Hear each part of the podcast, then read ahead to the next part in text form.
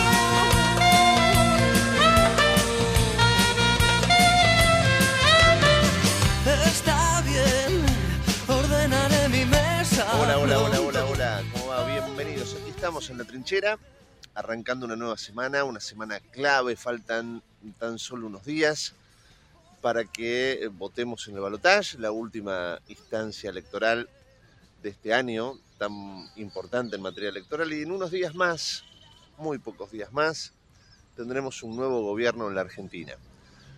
A mí me toca la realidad periodística, por la realidad periodística, estar en la bellísima ciudad de Bragado. Para aquellos que nos siguen en nuestra página web de Ecomedios, pueden ver aquí una de las plazas centrales. Miren qué linda que es.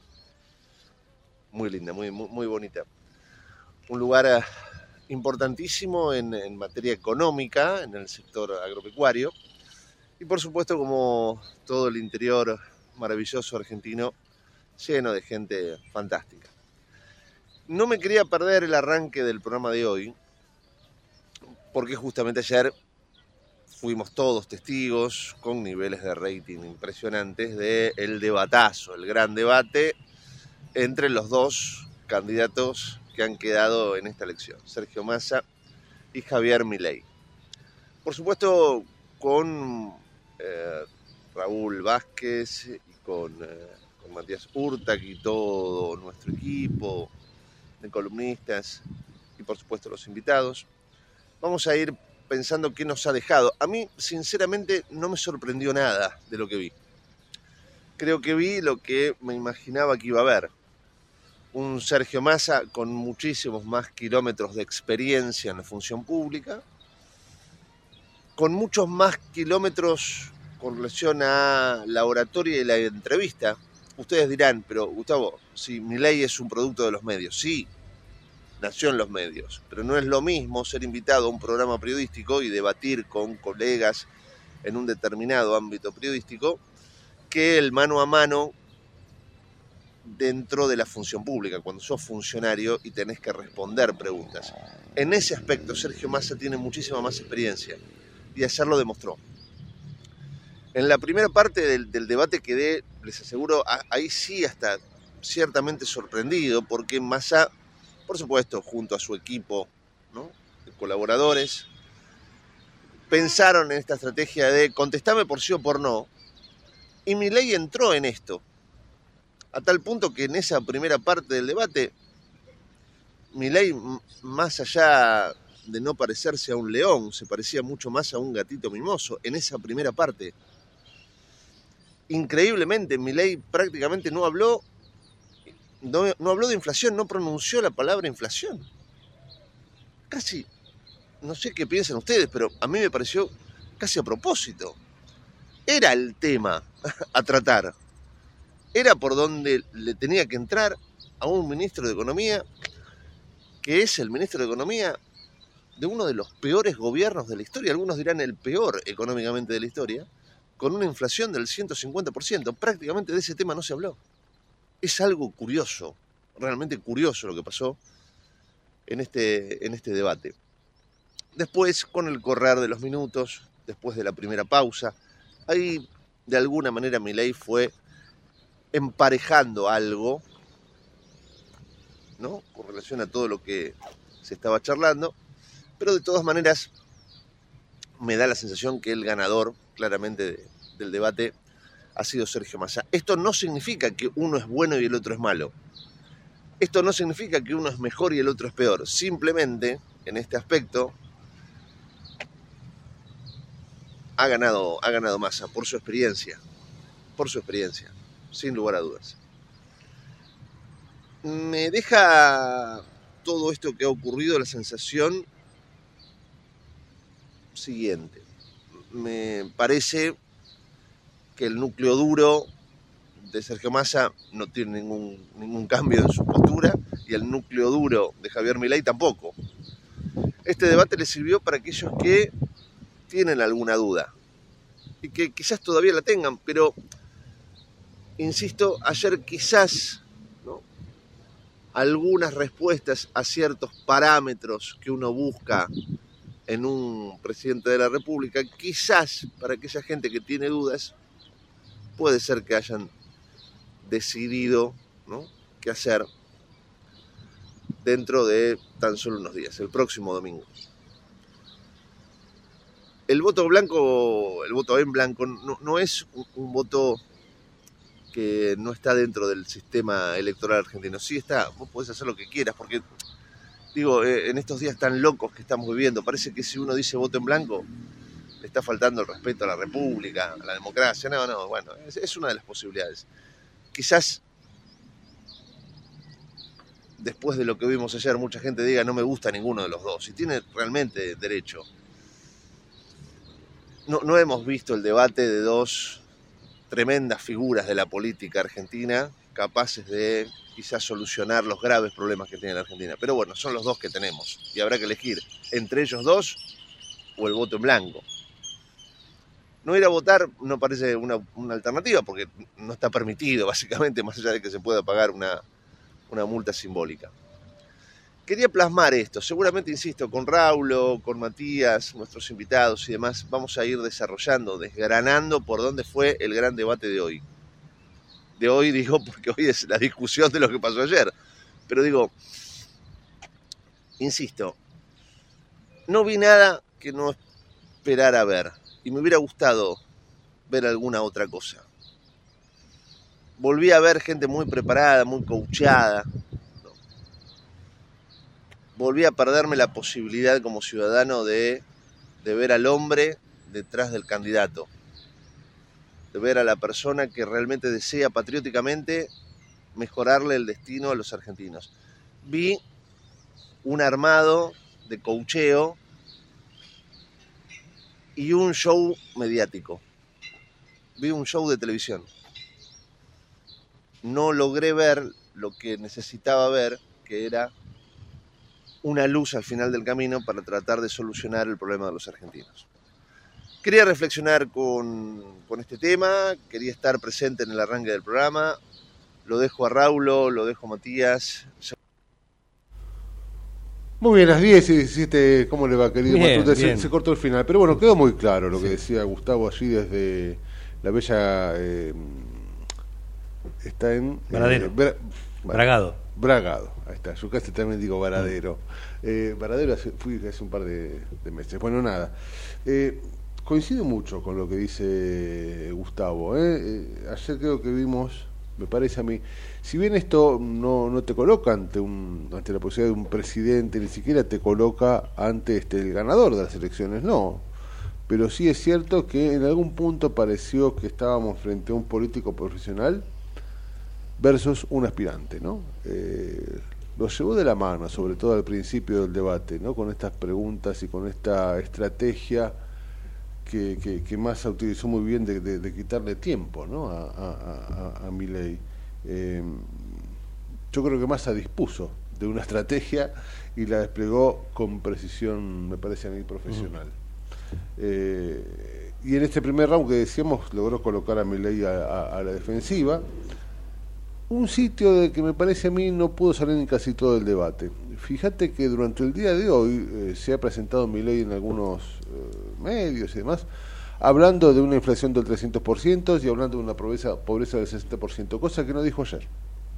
Esto habla, básicamente, de los errores que él mismo reconoce.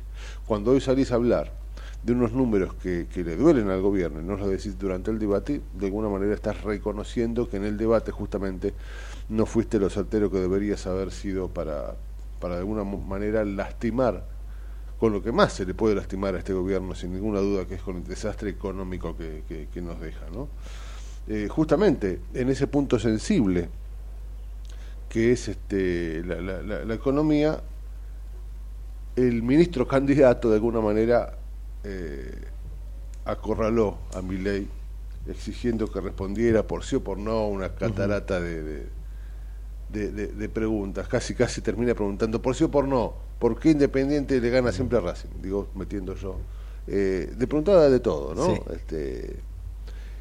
Y Milei, en lugar de hacer la suya, dijo, no, yo no voy a responder por sí o por no. Ya está, entraste. Y al entrar ahí, cuando Milei quería explayarse sobre lo que él tenía pensado explayarse, le quedaban 20 segundos.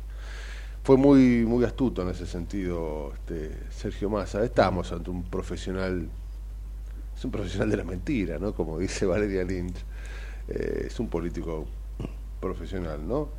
Y la verdad que lejos de imponer su propia agenda, Milei, como decíamos, malgastó su tiempo intentando dar algunas explicaciones y defenderse de esta metralla, una metralla dialéctica, digamos, ¿no? Del candidato. Nunca pudo desarrollar, creo yo, con eficacia el detalle de su propuesta para la economía. Se quedó sin minutos, Massa no le dio tregua. En esa primera parte fue realmente, si se quiere, se puede utilizar la palabra demoledor. Sí es cierto que después se recompuso un poco, se acomodó un poco, pero creo que nunca terminó de ser el segundo o el coprotagonista, no el protagonista del debate, me parece a mí. Bueno, seguramente durante el día de hoy vamos a analizar esto no solo con los analistas, que siempre nos dan una mano y siempre nos dan una mirada que nos ayuda a fortalecer un poco lo que se viene, porque hoy inicia una semana hasta el jueves. El jueves comienza la veda a las, creo que es 8 o 9 de la noche, pero hasta el jueves trataremos de analizar, trataremos de entender una política que nos coloca a las puertas de 4 años de un nuevo gobierno y trataremos, dentro de lo posible, de darle a la gente herramientas que para que puedan ayudarlas a decir su voto. Yo no voy a, por lo menos no intento plantear una propuesta. Mi idea es no plantear ni decir jamás a quién se debería votar, sino darte las herramientas para que te ayuden de alguna manera a entender un poquito más y así puedas decidir, ¿no? Sí es cierto que Massa ayer logró sacar de la mente de la gente su gestión económica y Milei no logró imponer esa agenda, eso es cierto. Y si en este sentido hay un ganador, si se quiere, del debate, que no tiene nada que ver, seguramente, no lo sé, tal vez sí, con el ganador de las elecciones, sí, y que no tiene nada que ver con quién es mejor y quién es peor, sí está claro que el ganador en este sentido de este, como decía Gustavo, ¿no? De este show mediático, es ha sido el amigo Sergio Massa. Te decía, Matute, intentaremos desarrollar hoy un programa en el que podamos analizar estas cuestiones, entre otras cosas, ¿no? Analizaremos seguramente la realidad futbolística, donde en una de las zonas hay tres punteros, River, que ha perdido, Independiente ha perdido una gran oportunidad ayer de ser único puntero, y Huracán, que empezó a despedirse ya, o de hecho se despidió del drama del descenso con una victoria importante. Muy bien. Boca, que dicen que la bombonera habló, no sé, realmente plantean que hubo alguna suerte de silbidos y algunas aprobaciones a algunos de los protagonistas del equipo que acaba de perder la Copa Libertadores, aunque creo yo que eso no es del todo concreto ni cierto, porque me parece que los dos grandes protagonistas de la posibilidad de los silbidos que podía plantear la hinchada de Boca no estaba, ¿no? Uno Almirón, que ya renunció, y el otro, me parece a mí, Fabra, que no sé si hubiera sido muy bien recibido en el caso de ser parte del plantel ayer. Se retiró Cavani con una molestia, esto también es un problema para Bielsa, y bueno, de esto y de un montón de cuestiones que tienen que ver con la actualidad del fútbol, que queda ya para el cual queda una sola fecha, y luego sí entraremos en lo que es estos cuartos de final, donde los primeros cuatro justamente de cada zona van a dirimir cuál es el campeón de la Copa de la Liga Profesional, y además en la última fecha, que va a ser interesantísima, se definirán los descensos, ¿no? Donde se sabe ya, Arsenal es uno de los más complicados, es uno de los ascendidos, y Colón y Unión, junto a Gimnasia y algunos más, Vélez también ahí, uno de ellos jugará en la Venezuela. ¿Cómo lo robaron a Vélez, mi amigo? ¿Sí? ¿Cómo lo robaron? No tuve la oportunidad de ver el partido. Sí sé que hubo elecciones. Sí, es verdad. En Vélez. Es verdad. La semana pasada estuvimos hablando algo con uno de los candidatos. Exactamente. Finalmente fue Berlanga, el ganador. Y bueno, estuvo haciendo algunas declaraciones. Sí, planteó esto de que el club volverá a ser de los socios. Bueno, ojalá le vaya bien a los amigos de la agrupación de Primero Vélez. Primero Vélez, exactamente. Ojalá le vaya bien a los amigos de Villalur y zafen de esta situación tan compleja que como es el descenso. Son las 10 y 25. Mucho para analizar. Tenemos mucho para analizar. Raúl, del tema del debate. Yo también creo, comparto lo que decías vos, lo que decía Gustavo en el inicio del programa. Un Milei que no supo aprovechar la primera parte del debate para que sea al revés, ¿no? Por el quien debería haber dado quizás más explicaciones fue Sergio Massa respecto de economía, siendo el actual ministro de Economía, sino que fue todo lo contrario. Sergio Massa lo puso, ocupó el centro del ring, como se decía ayer en los distintos análisis, y pudo poner contra las cuerdas a Milei. Un Milei que después se acomodó un poco. Sí. Pero se llenó también de mezquindades, ¿no? Se llenó de chicanas nuevamente, que tiene que ver con el pasado. Esto que yo realmente no sabía, lo del Banco Central. No sabíamos lo del Banco Central. Ni... No, que hizo una pasantía muy joven y que lo rebotaron por un tema psicotécnico. Bueno, estas cosas que... Google fue otro de los...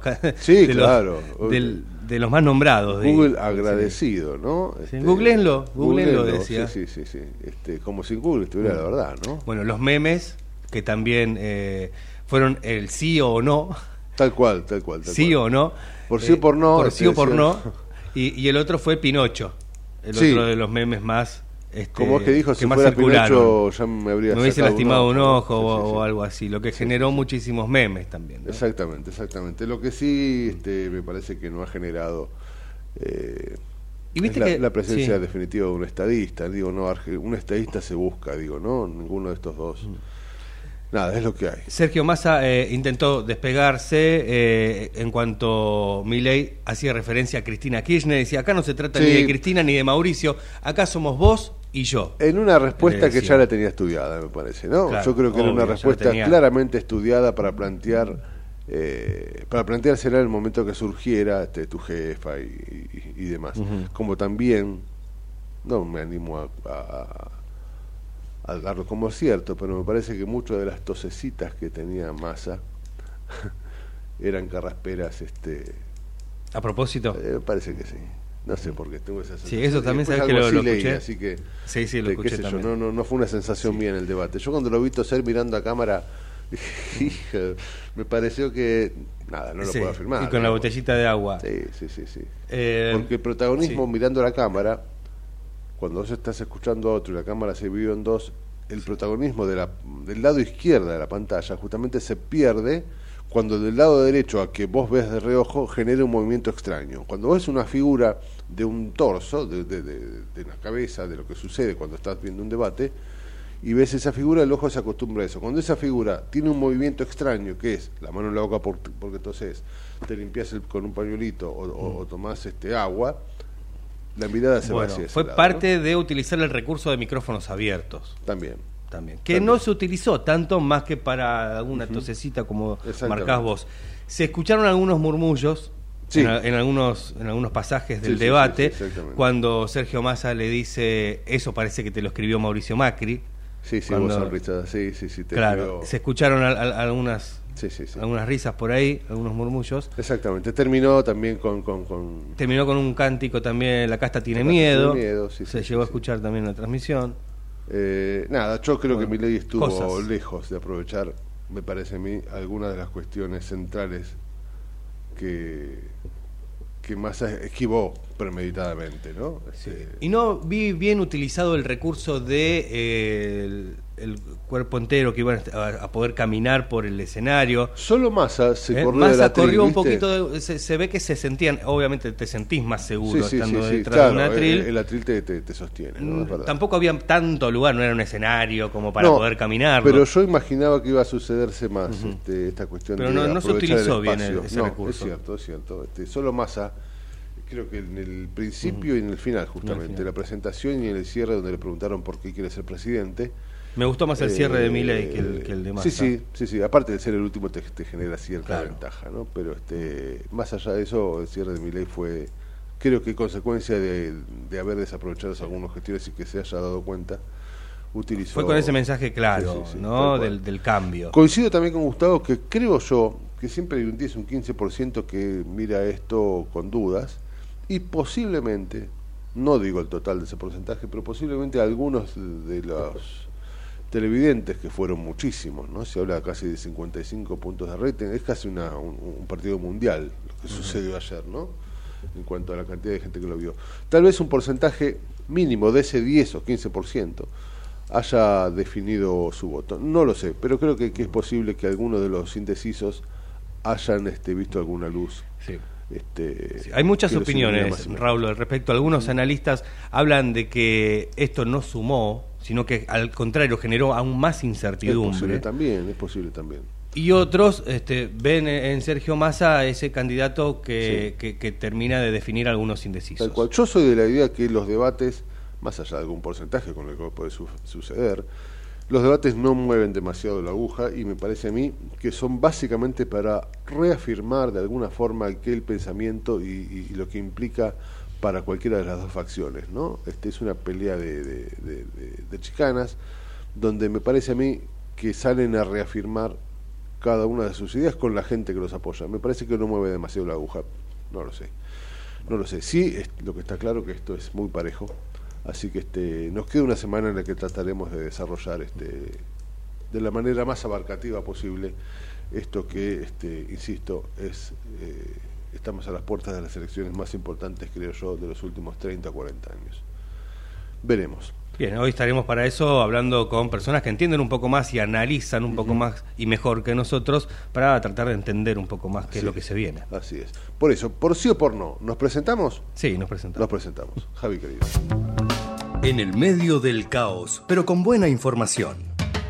Metete con nosotros a La Trinchera, en pleno corazón de Buenos Aires, con la conducción de Gustavo Tubio. La Trinchera, por Ecomedios.com y AM 1220. Tus vacaciones en Tigre tienen naturaleza, tienen río, también tienen gastronomía de primera calidad y buenos lugares para quedarte.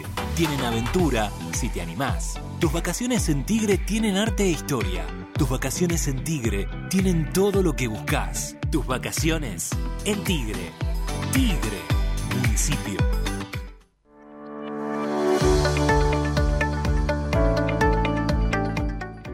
La Secretaría de Salud Pública de Merlo cuenta con el servicio de nutrición para que los vecinos accedan a información y consejos sobre peso corporal, talla y cómo llevar una alimentación adecuada. Acércate a las unidades sanitarias que cuentan con el servicio de nutrición para recibir información y asesoramiento. Entérate el listado ingresando a www.merlo.gov.ar/nutrición. Gobierno del Pueblo de Merlo. Intendencia Menéndez. ¿Sabías que todos los accidentes por inhalación de monóxido de carbono son evitables? Chequea que la llama de tus artefactos sea siempre azul. No olvides ventilar los ambientes de tu hogar todos los días, verificando que las rejillas cuenten con salida al exterior y las ventilaciones no estén tapadas ni sucias. Y controla las instalaciones internas con un gasista matriculado. Con estos consejos, proteges a tu familia. Metrogas, damos calor. Vacía y cepilla los recipientes que acumulen agua. Tira agua hirviendo en desagües y rejillas y coloca mosquiteros. Juntos podemos prevenir el dengue. Más información en buenosaires.gov.ar/dengue. Buenos Aires Ciudad. Escobar 360 es una plataforma online que moderniza al Estado Municipal para que puedas realizar tus trámites a distancia y accedas a más servicios de manera centralizada y sin salir de tu casa. Ingresá a escobar360.escobar.gov.ar, crea tu usuario y desde allí te podés inscribir, gestionar y participar en las distintas áreas. Escobar te da cada día más. En Ezeiza sumamos 100 patrulleros nuevos para la prevención del delito. Con más seguridad, seguimos para adelante. Ezeiza Municipio. Gestión Gastón Granados. Sistema Riachuelo. Gracias a esta megaobra, vamos a seguir ampliando la red de cloacas para llegar a más argentinos y argentinas con obras básicas que garantizan el derecho a la salud y a un ambiente sano, saldando una deuda del pasado, mirando hacia el futuro. AISA, lo bueno del agua llega. En el 2023, Almirante Brown cumple 150 años y lo festejamos con obras históricas como los pasos bajo nivel de San Martín, Calzada y Longchamps, el viaducto de Ruta 4 y Rotonda Los Pinos, el primer edificio de aulas y la estación de trenes de la universidad y la nueva avenida Capitán Olivera. En este nuevo aniversario, seguimos trabajando por el Brown que soñamos y que nos merecemos. Todos somos Brown. Tenés una salidita, pero también tenés que ahorrar. Tenés tu cuenta MUF gratis y la app Galicia para encontrar promos cerca tuyo. Tenés Galicia. Esta comunicación no tiene el carácter de asesoramiento o recomendación por parte de Banco Galicia para seguir alguna acción específica sujeto a aprobación de requisitos legales y comerciales, bases y condiciones en www.galicia.ar. ¿Qué es lo que hace a este municipio distinto? ¿Será su salud y que nos cuidamos entre todos? ¿Los parques y el deporte? ¿Será que vivimos rodeados de verde? Sí, porque la calidad de vida hace todo distinto. San Isidro, municipio. Morón es más prevención. Ante cualquier emergencia, ahora podés pedir presencia de policía, SAME o bomberos con un solo clic. Descarga la aplicación Morón Alerta y un móvil se acercará inmediatamente a donde estés. No lo dudes, Morón Alerta, en la tienda de tu celular. Municipio de Morón, corazón del oeste. Ingresá a Edesur, cambiá a factura digital y colaborá con el medio ambiente reduciendo tu consumo de papel. Es un pequeño gran cambio para un mundo más sustentable. Adherite en edesur.com.ar o en la app Edesur en tu celular. En noviembre, Rosario se llena de bailes, música y comidas típicas. En la fiesta de colectividades más grande del país. Te esperamos en el Parque a la Bandera. Vení a disfrutar de los sabores y las expresiones culturales de más de 50 colectividades. Conoce más en www.rosario.gov.ar/colectividades. Invitan Asociación de Colectividades Extranjeras de Rosario, Ente Turístico Rosario y Municipalidad de Rosario. En Ituzaingó, para tus mascotas, el mejor cuidado. Más de 10.000 vecinos y vecinas ya atendieron a sus mascotas en la Clínica Veterinaria Municipal, un moderno espacio de atención gratuita para la salud de quienes son parte de nuestra familia. Cuenta con servicios de vacunación, castraciones, cirugías, atención clínica y más. Más información en miituzaingó.gov.ar. Gobierno Municipal de Ituzaingó. De 10 a 12 entra a La Trinchera, que hay lugar. En La Trinchera, con Gustavo Tubio.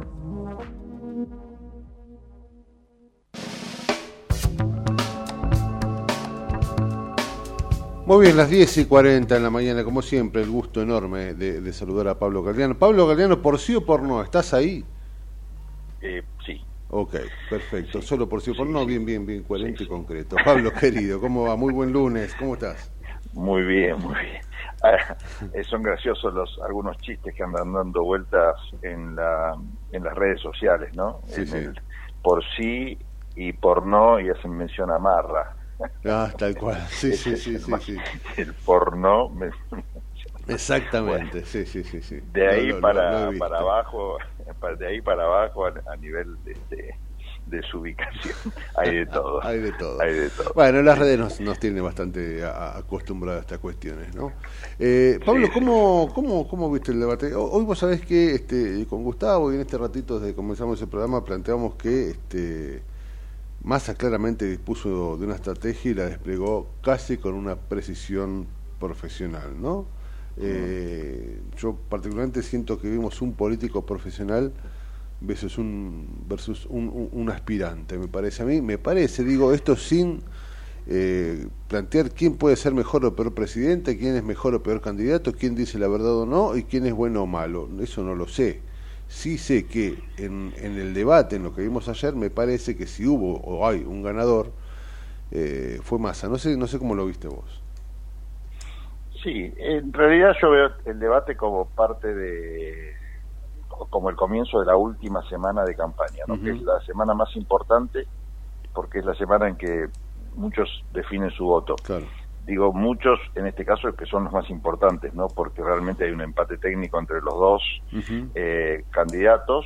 Esto nos demuestran no solo las encuestas, sino también los últimos resultados, porque por más que Massa haya ganado por 6 puntos en la última elección, recordemos que la primera elección también de Milei fue muy buena, entonces sí. Si uno hace un promedio, más o menos vienen parejos. Te lo indican también las encuestas, ¿no? Entonces, acá la clave va a estar en los que no fueron a votar o los indecisos, uh-huh. que son los que definen esta última semana su decisión. Algunos lo harán, los menos, adentro del cuarto oscuro, pero sí, estos días son claves. Sí, y el claro. Primer momento fue ayer, ¿no? Uh-huh. El primero de los 7 días claves, o los 6 días claves que quedan hasta el próximo domingo. Uh-huh. Tenemos la mayoría de esos días con posibilidad de escuchar a los candidatos, de escuchar campañas, porque después ya viene la veda el día viernes, uh-huh. Veda que no va a afectar las redes sociales, que sí van a tomar un rol protagónico sí. En estos últimos días también. Los dos equipos de campaña están muy preparados en ese sentido, así que creo que la lucha y los resultados van a ser parejos. Si uno ve, por ejemplo, las encuestas que están haciendo algunos canales de televisión para ver y tratar de responder tu pregunta de quién fue el ganador y... ¿Pablo? Creo que se nos fue... Todos los analistas políticos dicen, porque todas las encuestas, desde TN hasta La Nación Más, Infobae, América, todos los canales, TN, no sé si lo mencioné, dicen eso, sí. Uno que puede deducir de eso, claramente un trabajo de, no digo troles, por ahí militantes virtuales, ¿no? Uh-huh. Que están atrás de eso. Sí, a mí me sorprendió mucho, algunas de esas encuestas me han sorprendido mucho los resultados, sí. ¿no? La de TN le da un 88% a Milei, digo, qué sé yo. Hay algo raro, sí, sí. Por ahí queda en evidencia, ¿no? Que en realidad las encuestas, más las de ese tipo, son más una herramienta de marketing exacto, electoral, ¿no? Que exacto. Depende de otras cosas, sino del humor y la realidad de la gente, sino de gente que está trabajando ahí para afectar el resultado final. Sí. Y bueno, y acá van a ser importantes, si bien también entran en los últimos días en una suerte de prohibición o veda, uh-huh. Las últimas mediciones o encuestas. Y como nosotros siempre decimos, con vos, Raúl, y con Gustavo, creo que que las encuestas son hoy una herramienta electoral más que un sistema de medición científico que nos puedan demostrar realmente cuál es el humor y la voluntad de la gente. Entonces también hay que tomar esto con pinzas. Por eso no puedo responder a tu pregunta. ¿Quién fue el ganador o el perdedor?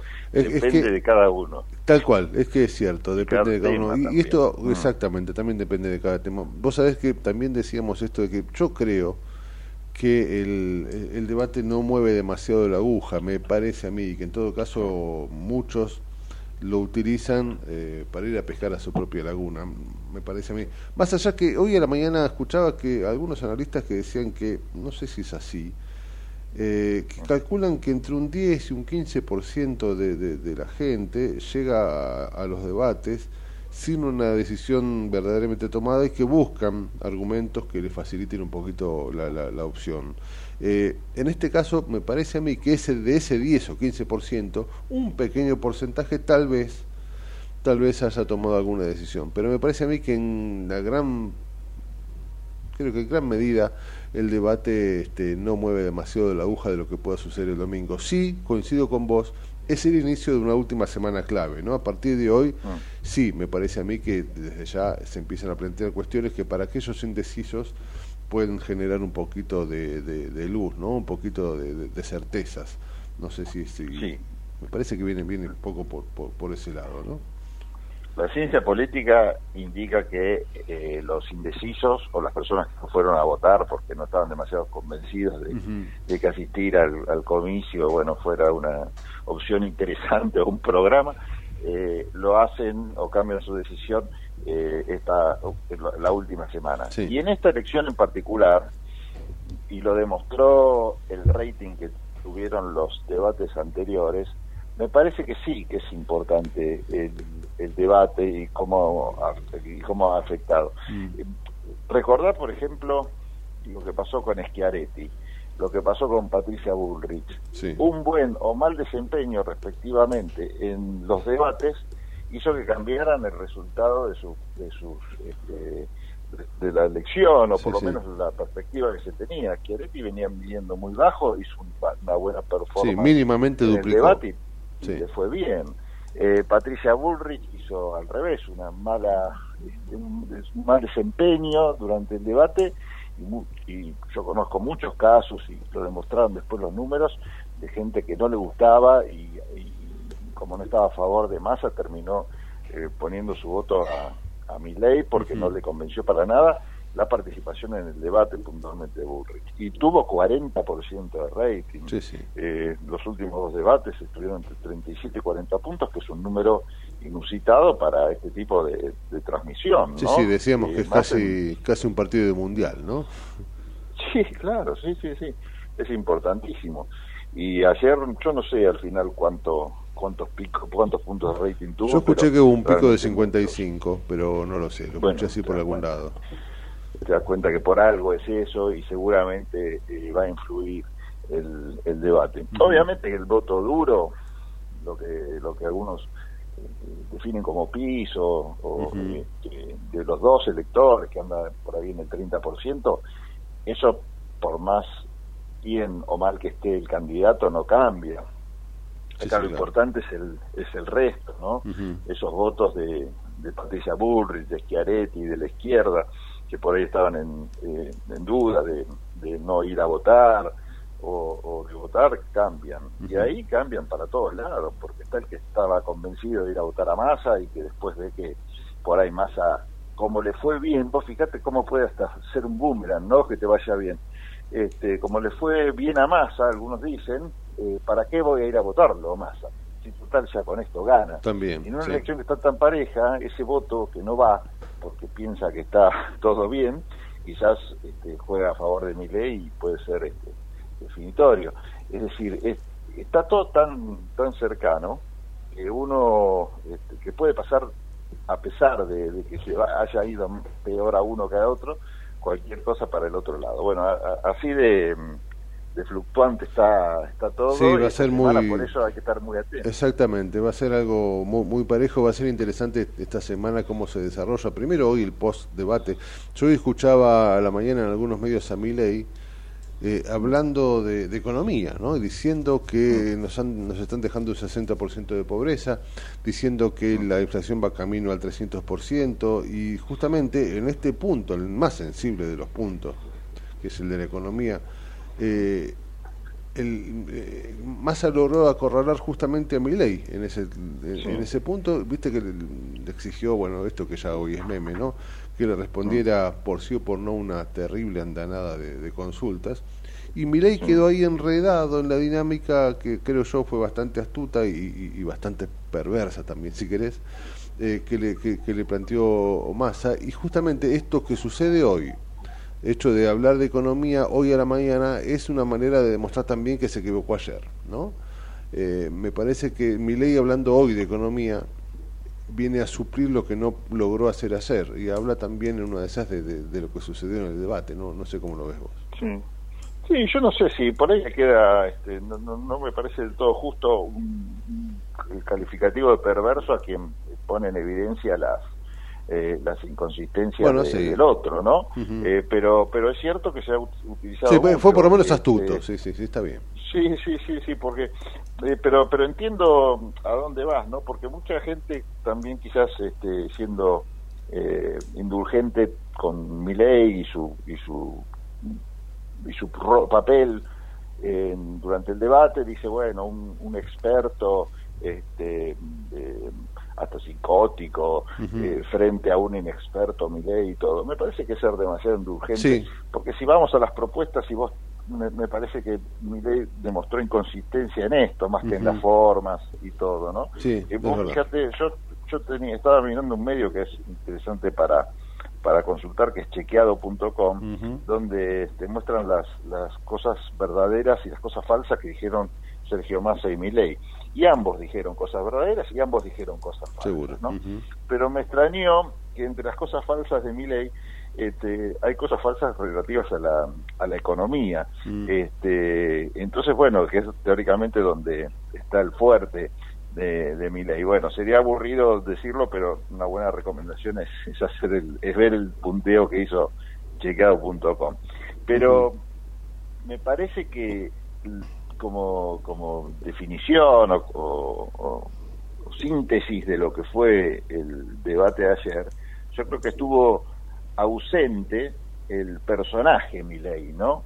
Ese personaje que le permitió a Milei estar presente en el balotaje. Me refiero a ese personaje estruendoso, excéntrico, que nos llamó la atención a todos, que a algunos los llamó a votar y que a muchos lo llevó, lo conquistó tanto que lo hizo llegar a Milei al balotaje. Pero estuvo ausente Milei en el balotaje. Había otra persona, no era Milei. Hay una persona más tranquila, hay una persona que hasta reconoció cosas buenas de Massa, por ejemplo, en el gobierno de Tigre.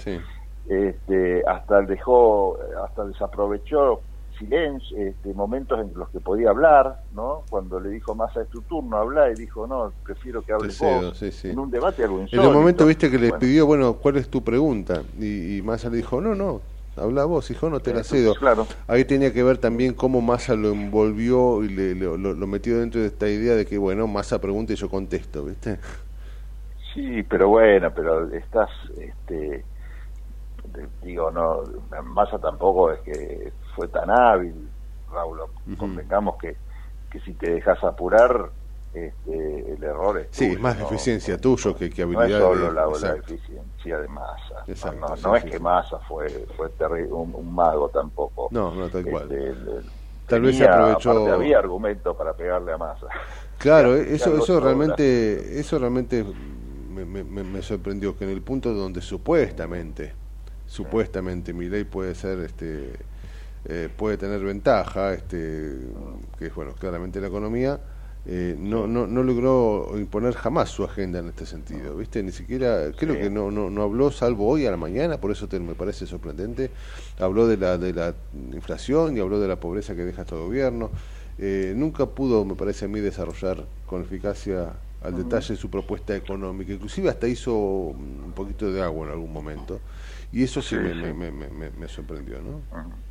Sí, hay un debate que sigue, que es el la transmisión, ayer hubo, en realidad estuvo ayer la transmisión en vivo, que es la que vimos todos, y ahora hay otra retransmisión, ¿no? Que es la que está dando vueltas en las redes sociales. Seguro. El mismo debate de ayer, pero retransmitido, cortado, editado. Editado, exactamente. Ahora se viene el trabajo de los editores, que lo habrán hecho durante toda la noche, que es verdad, exacto, te van a poner de cada lado lo que les conviene plantear para generar una nueva, un nuevo debate, si se quiere, es cierto. Sí, es cierto.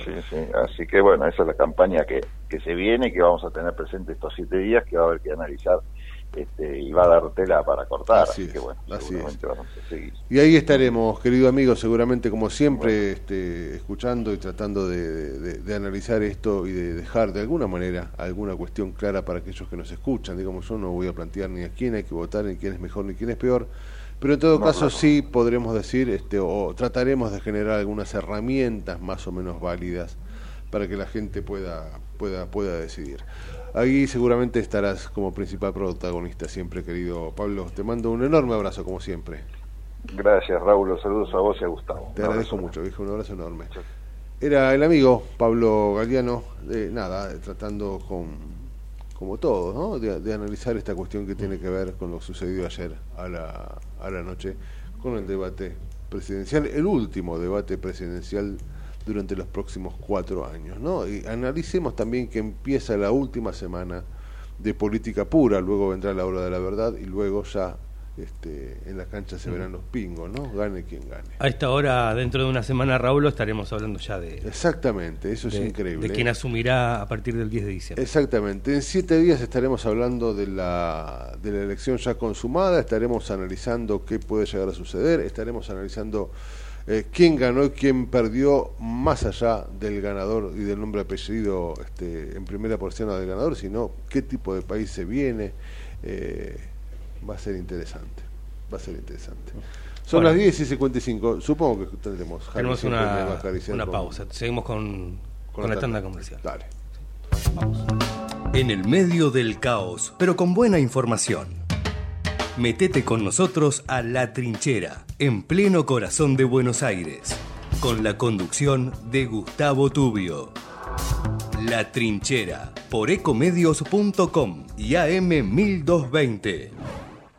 Secretaría de Seguridad. Teléfonos útiles José Cepaz. Emergencias 911. Comando Patrulla 02320 440005. Comisaría Primera 02320 422111. Comisaría Segunda 02320 466 661. Comisaría Tercera 02320 446002. Bomberos José Cepaz 02320 422222. Ambulancias 02320 439300. Secretaría de Seguridad 02320 447464. Defensa Civil 02320 441900. COM 02320 433856. Emergencias COVID 107 147 11 56 18 30 25 y 11 56 18 30 66. José Cepaz, Municipalidad. Intendencia Mario Ishi. En Lanús tenemos actitud verde. Estamos recuperando 25 plazas y parques del municipio, con nuevos espacios verdes, estaciones de juegos para chicos y mayor seguridad para nuestros vecinos. Informate en lanús.gov.ar. Lanús nos une. Si querés emprender, abrir un comercio, empresa o industria, en 3 de febrero sos bienvenido. Te decimos gracias. El costo para habilitar acá es cero, como lo escuchaste. La habilitación es gratis. Además, eliminamos más de 100 tasas y trámites para cuidar tu economía sin trabas ni burocracia. En estos tiempos, más que nunca, estamos del lado del laburo y de los que producen. Más info en 3defebrero.gov.ar. Municipalidad de 3 de Febrero. Queremos que traigas tu empresa a Esteban Echeverría. Te ofrecemos un municipio ordenado y transparente, la mejor ubicación y algo que no te ofrece nadie. 5 años sin pagar nada. Sí, hasta el 2027 para que no pares de crecer. Esteban Echeverría, un municipio ordenado para seguir creciendo. De 10 a 12, entra a La Trinchera, que hay lugar. En La Trinchera, con Gustavo Tubio.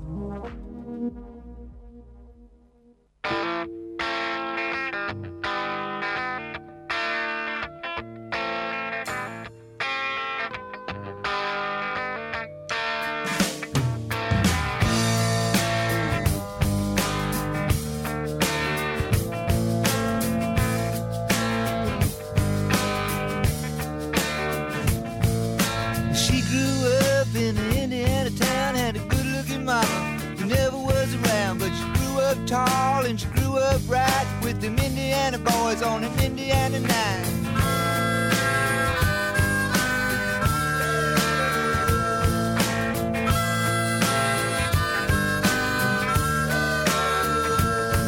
Well, she moved down here at the age of 18. She blew the boys away, it was more than they'd seen. I was introduced and we both started grooving. She said, I dig you, baby, but I got to keep moving.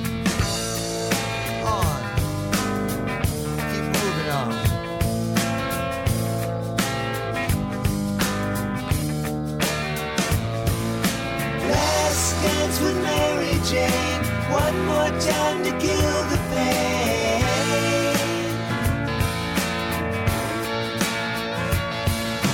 I feel summer creeping in and I'm tired of this town again.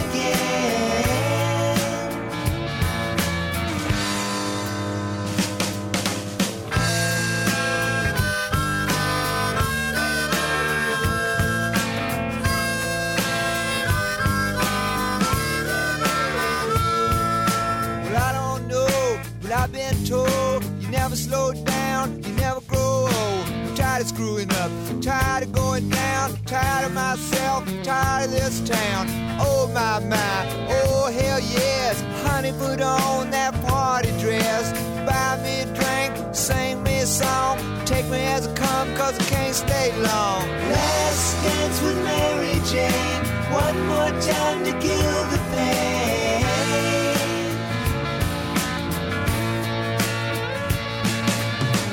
Feel summer creeping in and I'm tired of this town again.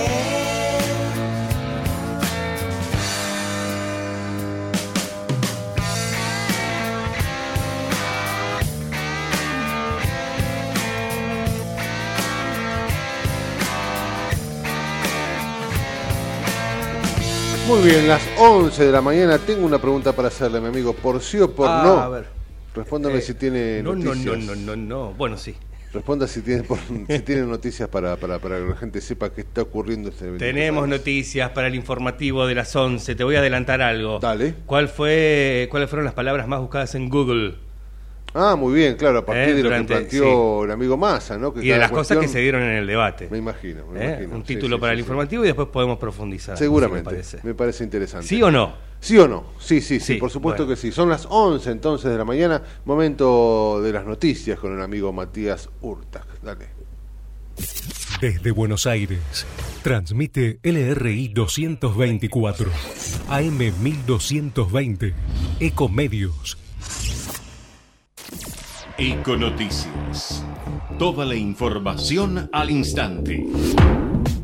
11 de la mañana, 1 minuto en la Argentina. En Buenos Aires el cielo está mayormente nublado. La temperatura 18 grados 2 décimas.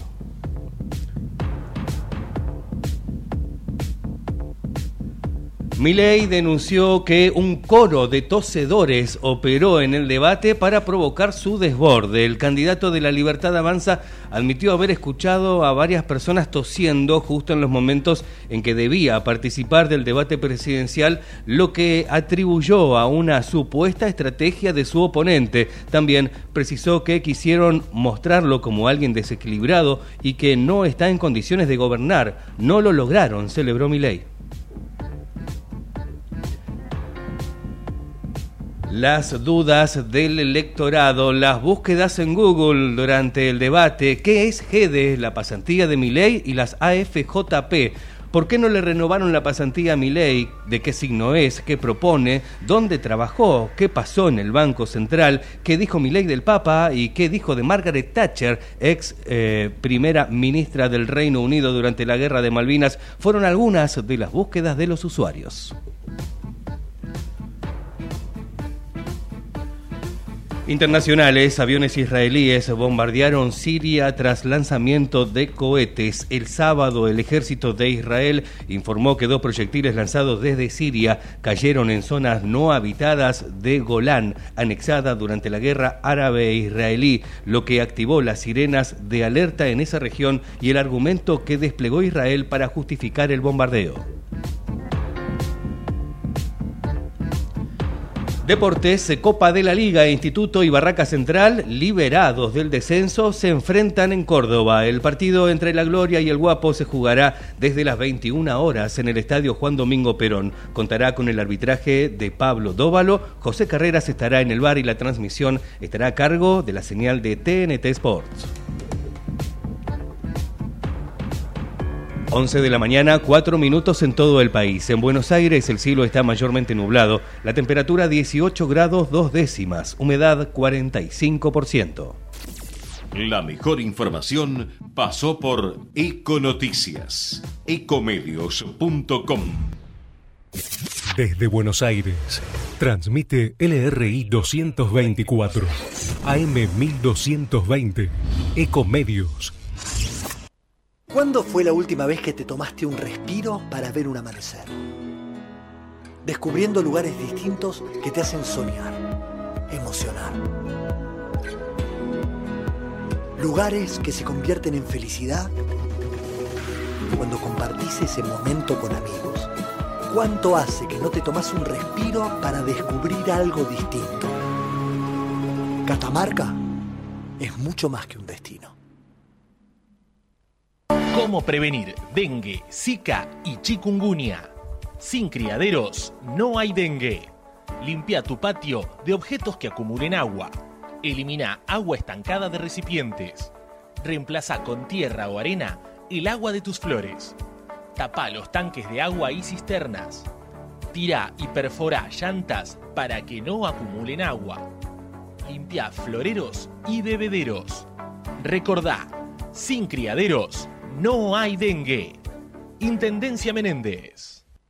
En AUSA no paramos de hacer. Concretamos más de 40 horas en la ciudad para hacer tu vida más fácil. Obras necesarias como Paseo del Bajo, los viaductos Mitre, Tigre y San Martín y los 29 pasos bajo nivel. Obras que también reducen los niveles de contaminación ambiental por la disminución de los tiempos de tránsito. Rediseñamos la movilidad para hacer tu vida más fácil. AUSA, Autopistas Urbanas, transitando el futuro. American and Merit Hoteles, primera cadena hotelera argentina, 3, 4 y 5 estrellas. Más de 20 destinos de Argentina y el Cono Sur. Aprovecha el código promocional Puro Branding con el 10% de descuento para los hoteles Amerian Córdoba Park, Amerian Ejecutive Córdoba, Amerian Buenos Aires Park, Merit San Telmo y Amerian Ejecutive Mendoza Hotel hasta fin de año. No válido para fines de semana largos. American and Merit Hoteles. La clave fiscal te permite realizar trámites y utilizar servicios de la AFIP y otros organismos. Obtenela o recuperala desde la app Mi AFIP. Solo necesitas tu DNI en formato tarjeta y ser mayor de edad. Recordá que es personal, privada e intransferible. Más info en afip.gov.ar/clave fiscal. AFIP, Argentina Presidencia. Cada uno disfruta de Mar del Plata a su manera, en modo on o en modo off. En on o en off. On, off. En Mar del Plata, vos elegís tu modo de pasarla bien. Mar del Plata, tenemos todo. Espacio cedido por la Dirección Nacional Electoral. Es simple, votamos ser o no ser una Argentina distinta. El cambio está en tus manos. La libertad avanza. Milei presidente, Villarruel vice, lista 135. Espacio cedido por la Dirección Nacional Electoral. Viene la Argentina del que se vuelvan todos, que no quede ni uno solo de nuestros hijos afuera. Viene la Argentina que estábamos esperando. Unión por la Patria, Sergio Massa, Agustín Rossi, candidatos a presidente y vicepresidente, lista 134. Informate en ecomedios.com. Seguinos en Instagram, @ecomedios. Seguimos en La Trinchera. Estamos en la segunda hora, con la conducción de Gustavo Tubio.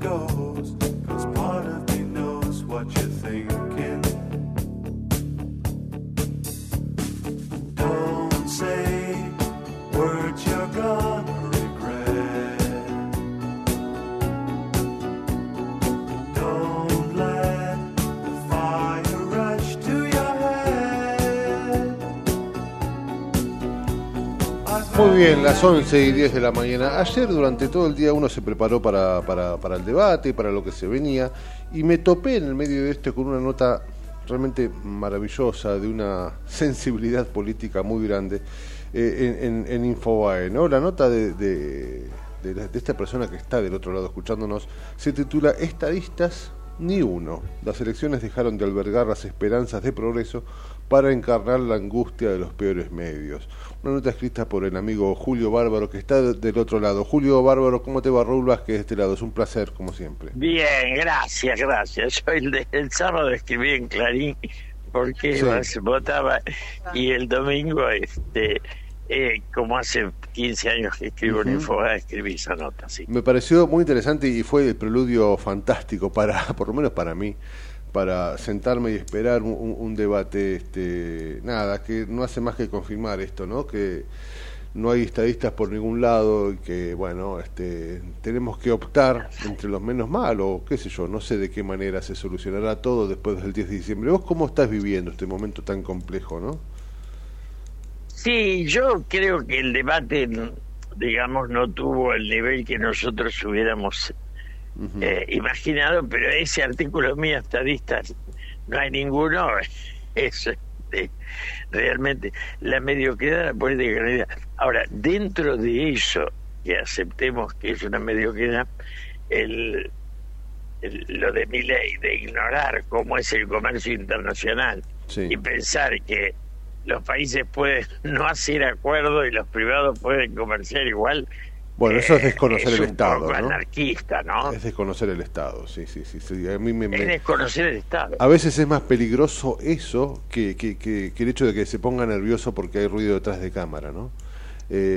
Porque habla de algo que puede ser peligroso. Habla de ignorancia, ¿no? Habla, claro, de ignorancia. Exactamente. Vos decís acá, y es muy cierto, que en los últimos 50 años el dinero triunfó sobre las ideas, ¿no? Y que la complicidad se fue convirtiendo en el eje del pensamiento político. Es algo que realmente es así. Los partidos han terminado por desaparecer. Si vos pensás y no sos rico, a nadie le interesa. Exactamente. Si vos sos medio bruto, pero rico, que hay unos cuantos, podríamos dar una serie de nombres. Entre ellos el que lo impulsa a Milei. Sí. No, cuando Milei decía que había trabajado con una izquierda, yo no conozco a Eduardo. Eduardo es un explotador de los bienes del Estado. ¿De qué privatizado me habla? Exacto. Son maravillosos. Explotan lo del Estado y dan un curso de privatización. No es más, es un caradurismo. Sí, parecido al del padre de Macri en su momento, ¿no? También. Exactamente, es así, es parecido a eso, sí. Y me resultó muy interesante también entender y por lo menos ponerme a pensar a partir de lo que decís, que nos hemos reducido, que el ser humano se redujo a su mínima expresión, y esa mínima expresión lo transformó en un mero consumidor. Ahí es donde nace en todo caso la gran debacle, ¿no? Es el empobrecimiento. Yo me eduqué en una sociedad donde ser culto era más importante que ser rico. Claro. Y eso, entonces uno miraba a Borges, a Marchal, a Neruda, no, digamos. Bueno, mira, Julio, hoy justamente hoy es el Día del Pensamiento Nacional en memoria del gran Arturo Jaureche. Arturo Jaureche, que no, un peleador, pero hay una cosa, yo puedo tener acuerdos o diferencias con Milei y con Massa. Ahora, que alguien desde el punto de vista, digo, delincuente e inmoral, plantee dolarizar, o sea, renunciar a la moneda es renunciar a la bandera, ¿o no? Sí, claro.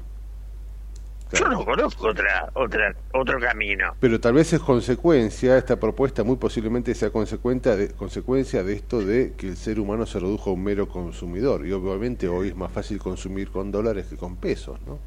También, pero este tipo no tiene patria. No lo hace Uruguay, Perú, Bolivia, Paraguay. Digo, es de una amoralidad. Es un poquito exagerada, y te ve lo mismo ser colonia de Estados Unidos que ser patria. Es muy grave, a mí Yo que nací, digamos, la consigna de mi generación era patria o colonia. Nos equivocábamos mucho, sí, pero la idea del patriotismo, digo, la tienen los ucranianos peleando contra Rusia. ¿Te imaginas? Esto chanta que lo único que le interesa es el comercio. Y además es tan bruto la bestia analfabeta de Milei, que no sabe que si no hay acuerdo entre los países no hay comercio. Es maravilloso. Yo ayer lo vi, y mirá que yo no soy masista, pero el tipo se suicida solo. Sí, sí. De hecho, esto de asumir definitivamente la derrota del sueño patriótico, como vos decís, el hecho de dolarizar, es tan cierto que hasta uno corre el riesgo, o vos en este caso corres el riesgo que te digan zurdo por eso, ¿viste? Como se ha tergiversado todo, ¿no?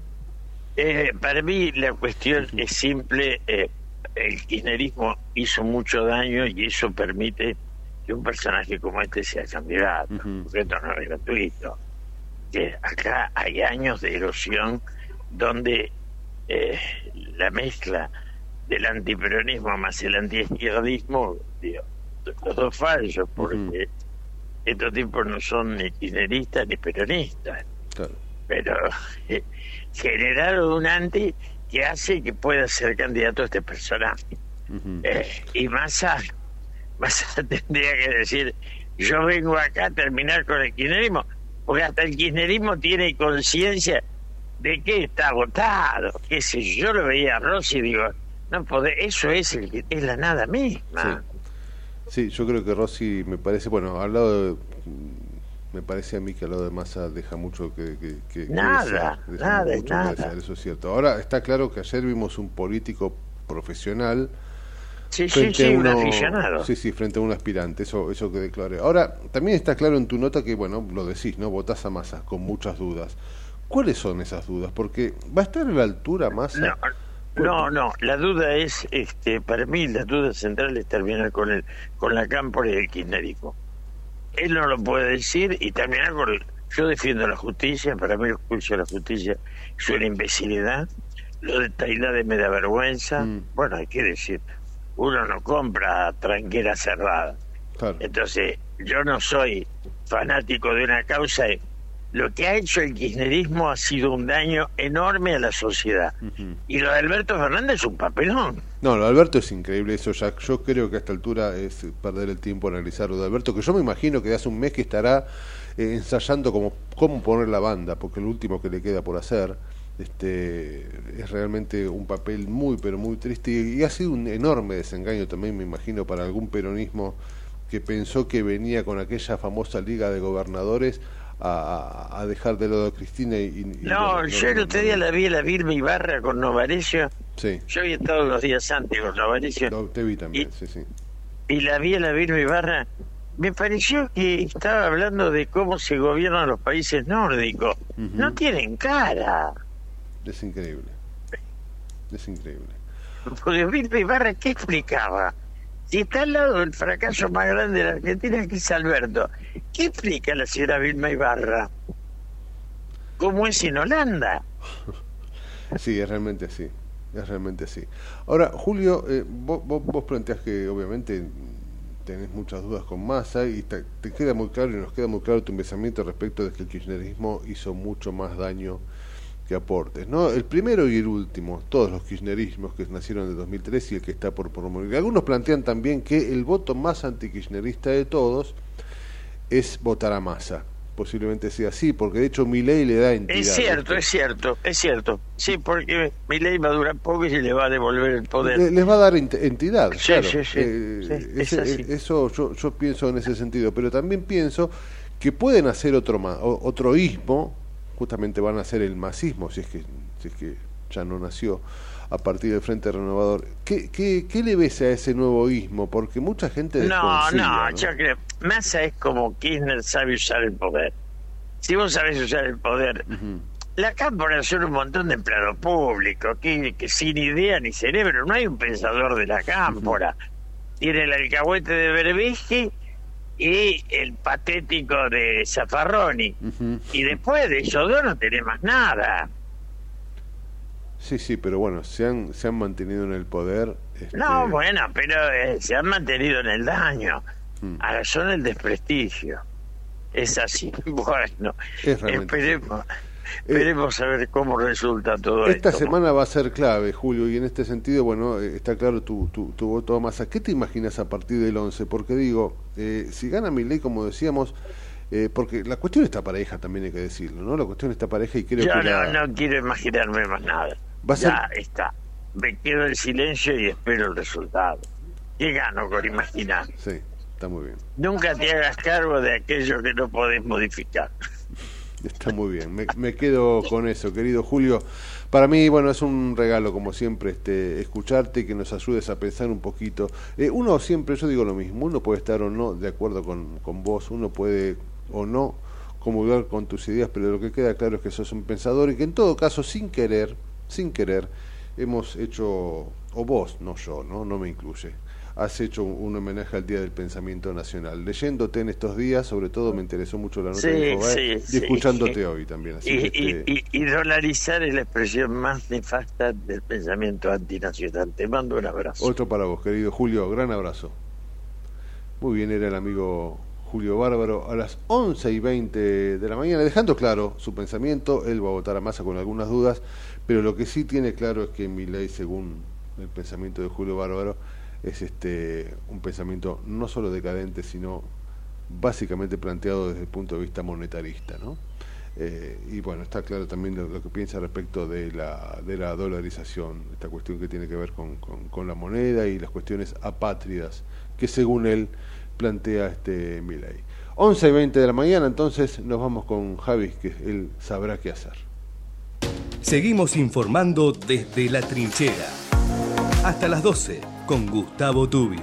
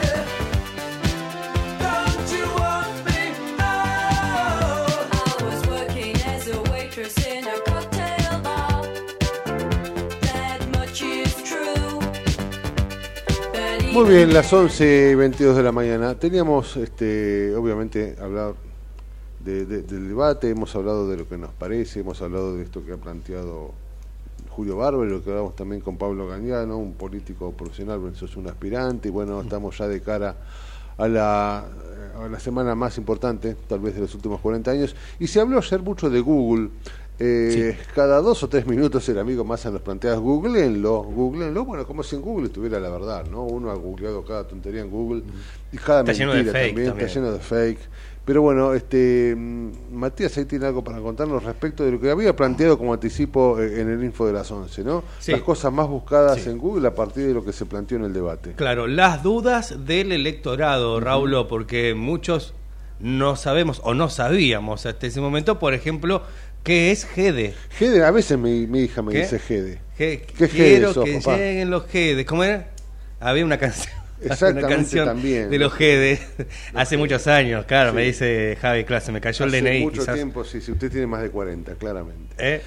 Pero que quedan los GDEs. Exactamente. Era, bueno, sí, no, sí. No tiene nada que ver. Y a veces cuando le digo a mi hija, ordena tu cuarto del pan, no seas GDE, me dice, bueno, debe ser eso. Ah, no seas GDE es como que no, no seas pesado. No seas pesado, papá. Claro, eso sí, sería. Sí, sí. Bueno, en este caso GDE tiene que ver con la administración pública y con la generación de documentos electrónicos. Ese es más o menos documentación electrónica. Uh-huh. Esa es la sigla, así ¿no? Es. Que es utilizada, como decía, por la administración pública, un sistema que empezó, si no tengo mal el dato y el recuerdo además, en la gestión de Mauricio Macri. Sí, sí, claro. Sí, que empezó a cambiar todo el tema de la administración. En 2017 se empezó a hablar de esta cuestión. Sí, que sí, antes sí, era de papel. De la digitalización. Con papel, sí, sí. Venía pensándose con la justicia, claro, también hace bastante tiempo. Sí.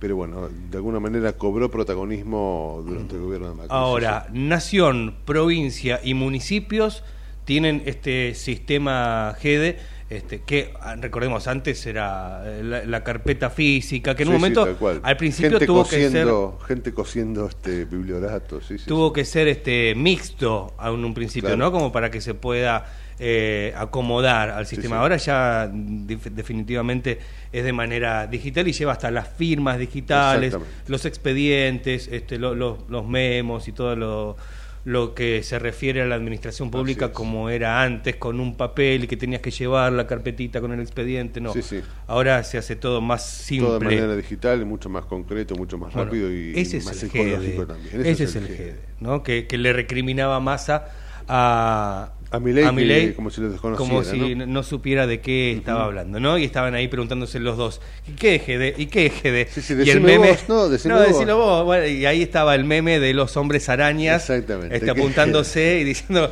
¿qué es GDE? ¿Qué es GDE? Es bueno, maravilloso. Más o menos de eso se trata, ¿qué es GDE? Y bueno, Massa le decía a Milei como que no sabía de qué se trataba, ¿no? Uh-huh. Como mostrándose el más preparado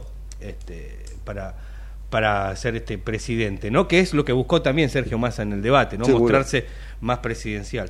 Sí, sí, mostrarse como un tipo que conoce los pasillos y las internas y los vericuetos del Estado, ¿no?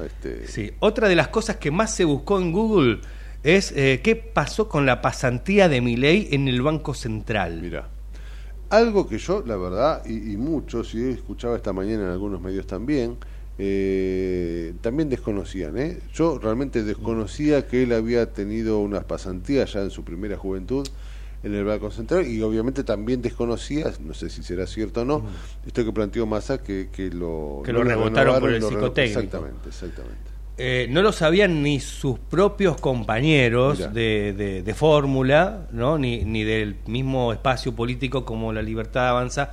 Después del debate veíamos que le hicieron entrevistas, por ejemplo, a Victoria Villarruel, a Marra, también. Sí. Y Marra decía desconocer esto, ¿no? De por qué no le renovaron esa pasantía a Milei. Otra de las cosas que se buscó en Google, Raúl, fue de qué signo es Milei.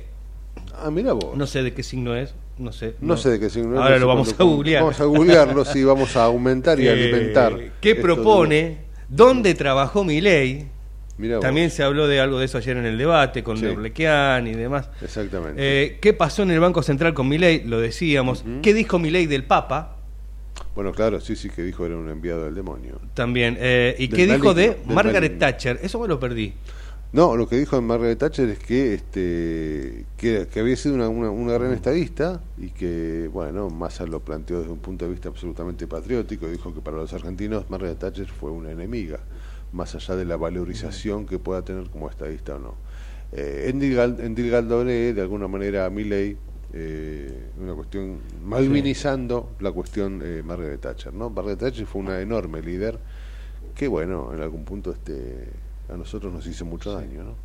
Bueno, también se ve por la cantidad de búsquedas, también un poco representa el rango etario, Raúl, de la gente que googlea, ¿no? Por ejemplo, ¿qué son las AFJP? Yo no creo que ni vos ni yo googleemos qué son las AFJP porque ya sabemos. Absolutamente. Pero sí, los chicos, sub 30, seguramente, los sub 30, por ejemplo. Exactamente, sub 25, sub 30. Y sí, sub-30 también, sí, es verdad. Claro, desconoce la administración de fondos de jubilaciones y pensiones, que fue la jubilación privada de los 90, donde muchos de nuestros aportes, de los aportes laborales de quienes nos contrataron, no iban al Estado a engordar lo que era la caja de jubilatoria, sino que iba a un sistema privado de recompensación posterior, que bueno, se terminó destruyendo, obviamente, a fines de los 1900, ¿no? Al principio del 2000, donde dejaron de existir. Bien, otras de las preguntas que surgieron de internet, Raúl, es, por ejemplo, ¿dónde vive Massa? Muy buena pregunta. Debe vivir en Tigre, supongo yo. ¿Vive en Tigre, Massa? No lo sé, no sé. Me refiero a Nordelta, otra, ¿no? Apuntalo, otra cosa para... ¿Dónde vive Massa? ¿Dónde vive Massa? Y otra que también se nota que es gente que no está muy metida en la política, es ¿quién es la mujer de Sergio Massa? Ah, bueno, eso ya... está bastante lejano. Otra de las preguntas, ¿no? Que surgieron de Google. A Malena Galmarini, que es, más que Malena Galmarini, más que la esposa de Massa, es la nuera de Moria, ¿no? Sí. Sí, sería así, la nuera... nuerastra. La nuerastra de Moria, sí, ¿no? Ponele, sí. Porque no olvidemos esto, ¿no? La nuera. El presidente de la nación, o será el yerno, no sé cuál es el parentesco... La suegra será Massa, la suegra de Massa será Moria, y en ese caso la suegra del presidente de la nación será Moria, o la primera dama será Fátima Flores. Digo, es toda una definición, ¿no? Como país, sí, me parece. Igualmente, a todo esto, a estas preguntas de Google, obviamente la empresa se despega un poco de lo que hace la opinión pública, ¿no? Porque Google aclaró que es... que el interés de búsqueda es un indicador de la curiosidad que despierta un tema, según dice el comunicado de Google. Y explicó que Google Trends no sustituye a las encuestas de opinión ni debe considerarse un indicador de intención de voto. A mí no me metan. Claro. Sí, está muy bien, está muy bien. Así pero que bueno, así fue la búsqueda en internet de lo que dejó el debate de ayer. Seguramente. Y bueno, de alguna manera plantea también las diferencias generacionales, ¿no? Aquellos que buscan, como decías vos recién, el tema de las AFJP, habla también de un electorado joven, ¿no? Así que bueno, tendremos al amigo Google muy a mano para saciar nuestras dudas. Que no, que es el dueño de la verdad tampoco, ¿eh? No creamos absoluto, todo lo que no dice creamos Google. Que Google, o lo que nos muestra Google como resultado, sea la verdad absoluta y definitiva. No. A veces todo lo contrario, hay mucha fake y mucha cuestión planteada a partir de esas búsquedas que no son con un resultado satisfactorio, por lo menos desde el punto de vista de la verdad, ¿no? A veces hay que ir a fuentes un poquito más confiables que tal vez surgen en Google, pero hay que tener cuidado a qué link se va cuando uno está en Google, ¿no? No porque sea el primero es el más claro, qué sé yo. Mi amigo Javi, querido. 11:30. Los tandas, ¿qué viene? No. Sí, tenemos un poquito de tanda y nos quedan muchos más temas. Tema de la inflación, Raúl, sí. Uno de los temas que no se habló justamente ayer en el debate. Hoy se van a dar a conocer los datos. Mientras tanto, en las góndolas de los supermercados, por ejemplo, en un almacén podemos encontrar el kilo de pan a 990 mangos, los fideos a 1100 mangos, la lavandina 380, la botella chiquita. Claro, ojalá fuera 3.80 la lavandina, la chiquitita. El pan dulce, ya que se viene... ya se viene el precio del pan dulce, por Dios. 1000 mangos, más o menos. Depende, ¿no? Bueno, pan dulce tenemos un montón de variedad. Los caseros son, obviamente, mucho más caros. El kilo de yerba está casi 2,5 lucas. Bueno, habrá que secarla al sol. Ni mate. El kilo de azúcar, 1.500 mangos. Nada, bueno. De esto sí que no se habla, y de esto está bastante lejos cualquiera de los políticos que se quieran presentar a presidente, a diputado, a senador, a lo que quieran, ¿no? Porque eso no lo sufren, eso. Algo que tranquilamente le podría haber preguntado ayer el candidato de la Libertad Avanza al actual ministro de Economía, ¿qué pensás hacer con la inflación? Exactamente, y eso no sucedió, y creo que ahí está la gran diferencia entre lo que sucedió en el debate, que bueno, veremos cómo se refleja esto en las elecciones, pero sí es cierto que en ese punto, me parece a mí, ha perdido una enorme oportunidad el amigo Milei. Bien, nos queda mucho para la última media hora del programa. Vamos a la tanda entonces y luego retomamos aquí con el último tramo de La Trinchera. Dale, hay mucho por hacer. En La Trinchera tenemos barricada de información, donde la noticia es segura. La Trinchera, con la conducción de Gustavo Tubio. De lunes a viernes, de 10 a 12, por Ecomedios.com y AM 1220. Tus vacaciones en Tigre tienen naturaleza, tienen río, también tienen gastronomía de primera calidad y buenos lugares para quedarte. Tienen aventura, tienen arte e historia, tienen todo lo que buscas. Tigre, municipio.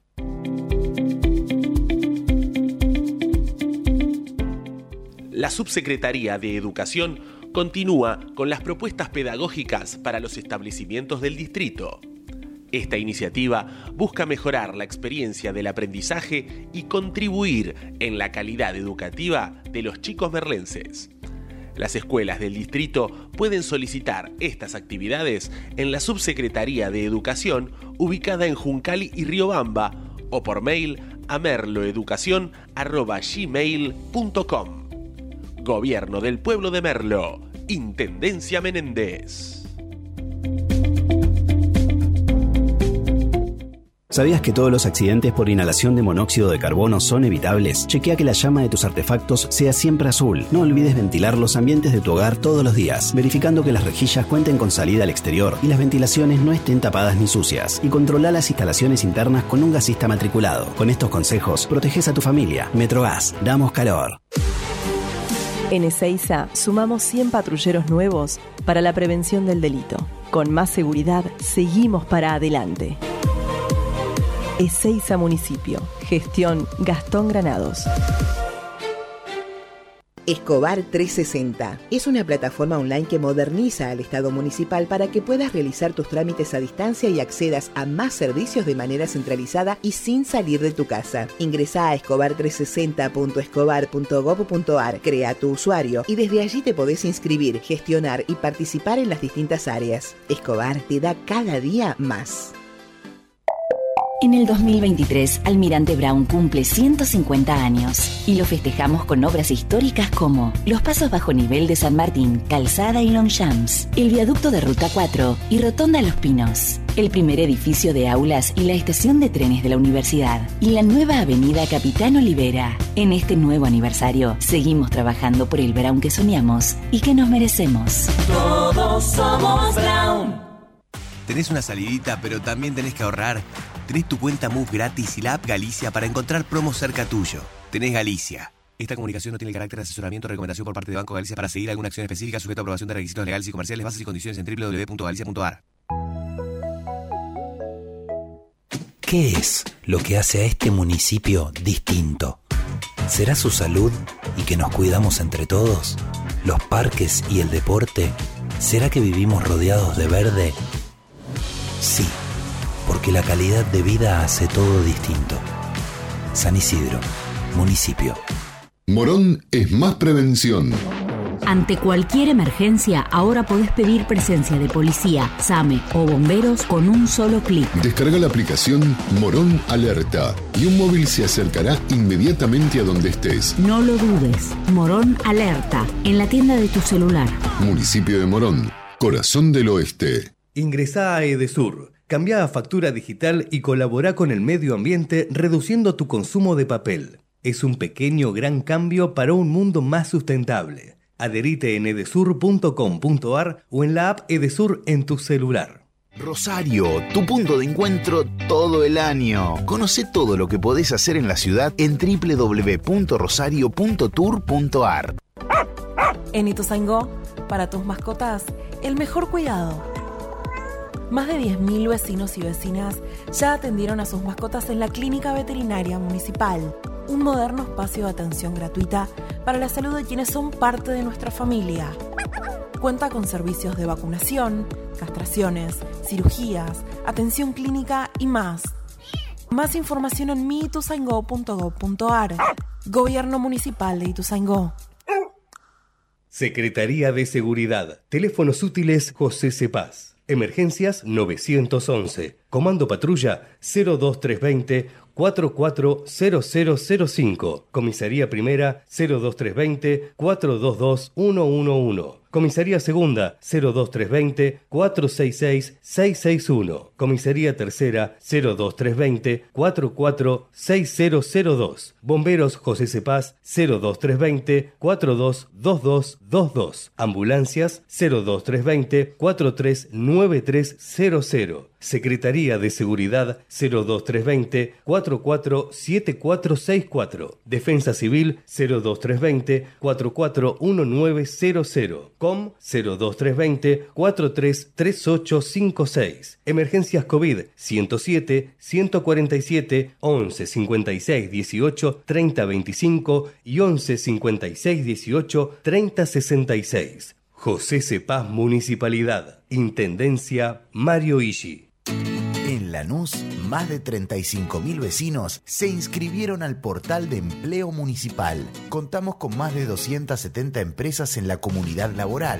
Hay 1.200 ofertas laborales publicadas y cubrimos más de 3.000 puestos de trabajo en los últimos 2 años. Informate en lanús.gov.ar/portal de empleo. Lanús nos une. Si querés emprender, abrir un comercio, empresa o industria, en 3 de febrero sos bienvenido. Te decimos gracias. El costo para habilitar acá es cero, como lo escuchaste. La habilitación es gratis. Además, eliminamos más de 100 tasas y trámites para cuidar tu economía sin trabas ni burocracia. En estos tiempos, más que nunca, estamos del lado del laburo y de los que producen. Más info en 3defebrero.gov.ar. Municipalidad de 3 de Febrero.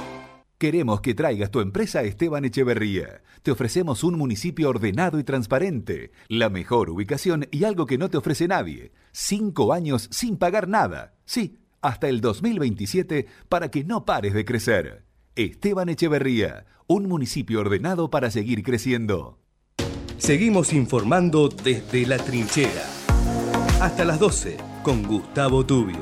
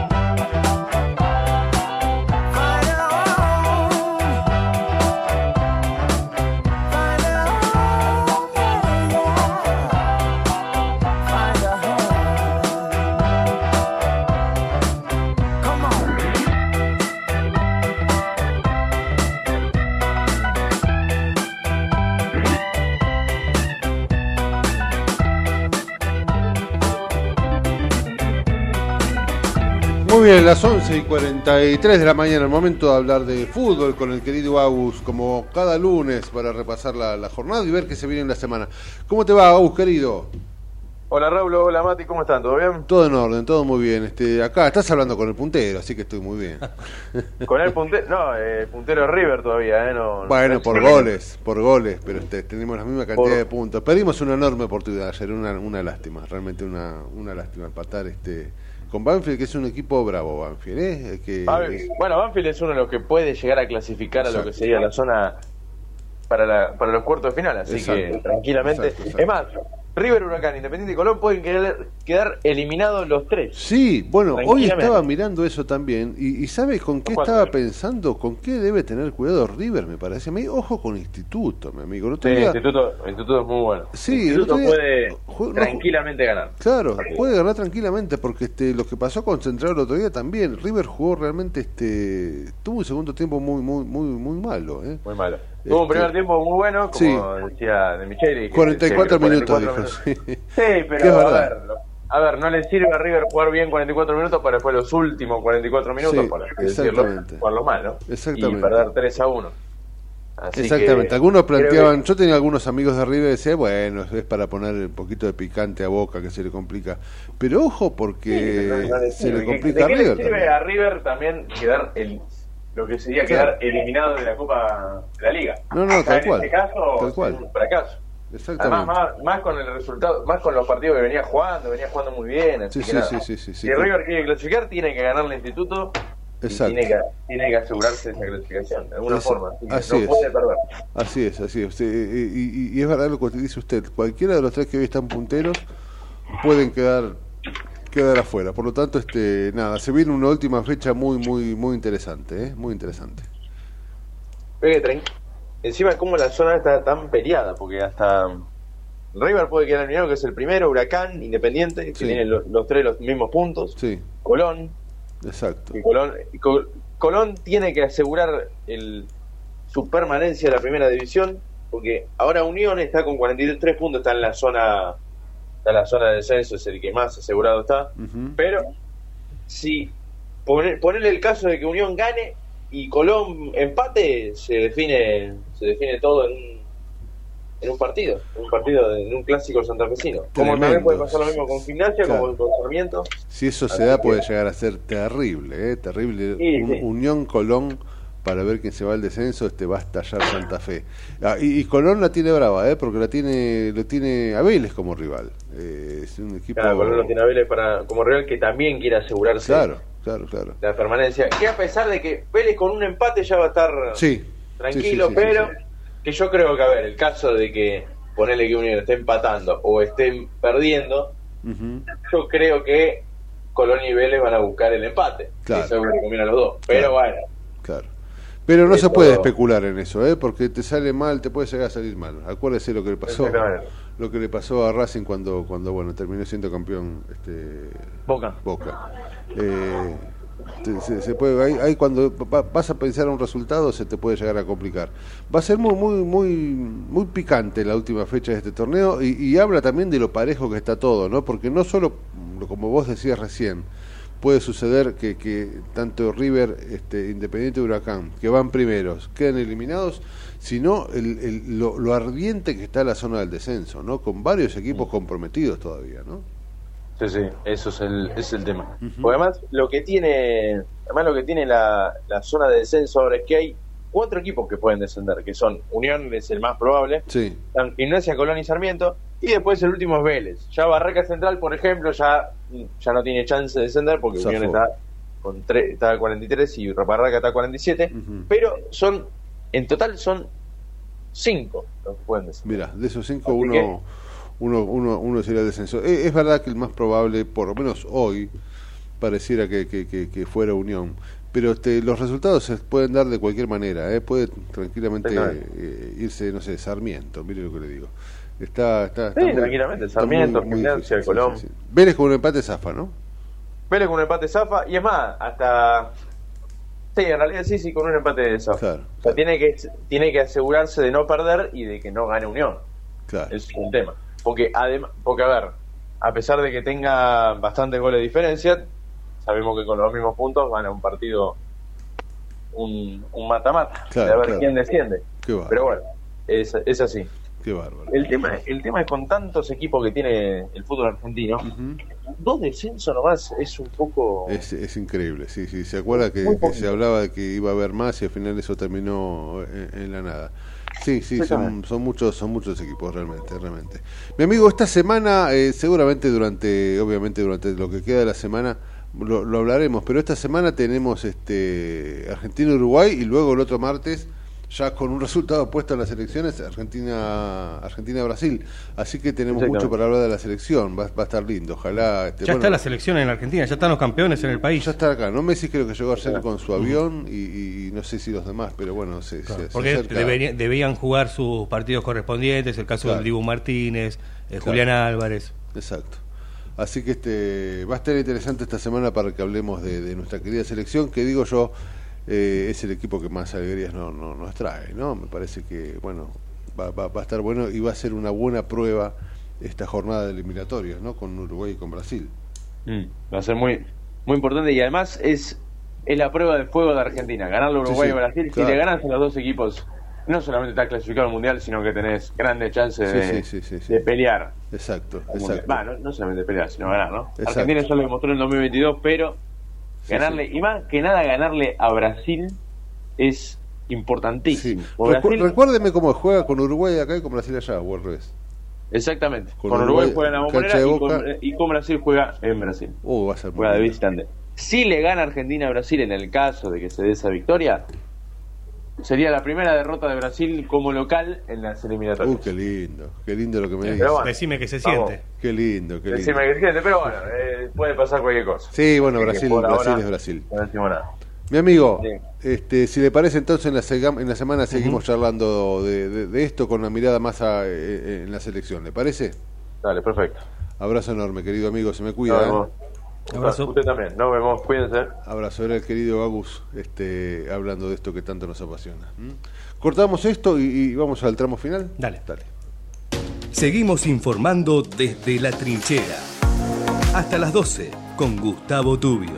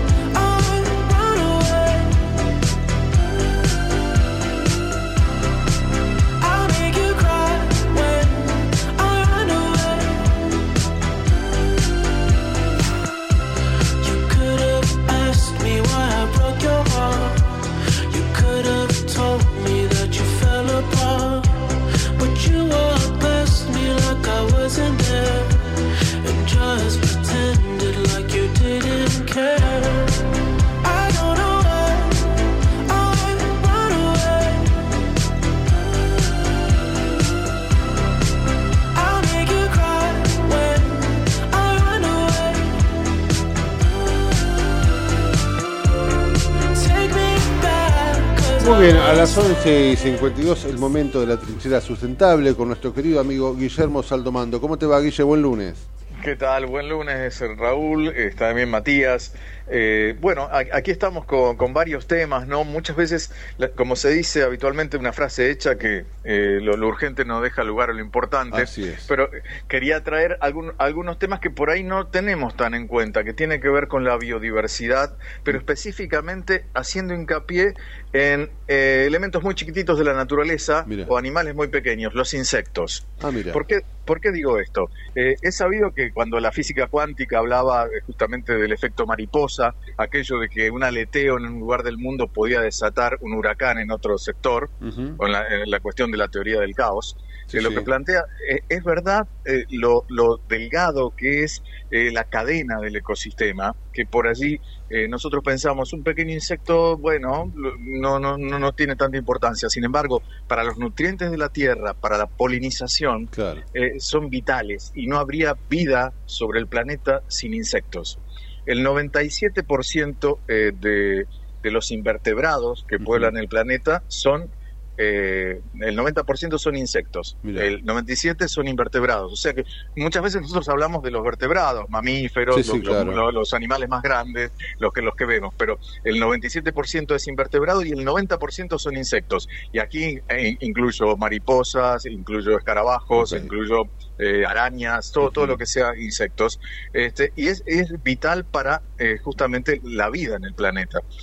Según en la Unión Internacional para la Conservación de la Naturaleza, están en peligro 2 millones de especies de animales y vegetales. Sí, realmente es muy alarmante, por eso lo traigo, porque hasta hace unos años se decía que el 10% estaba en peligro, y ahora se han hecho estudios donde, por ejemplo, en el viejo continente, en Europa, donde hay más estudios respecto de esto, porque además sufren las consecuencias de manera más directa, es un continente muy urbano, ¿no? Claro. Los números son alarmantes, donde hay extinción de especies, y lo podemos también rastrear aquí. En las noches de campo en la Argentina o en los jardines había luciérnagas, había más grillos, más insectos. Es cierto. Y han desaparecido muchísimos, ya sea con los agroquímicos, con los fertilizantes, con la polución.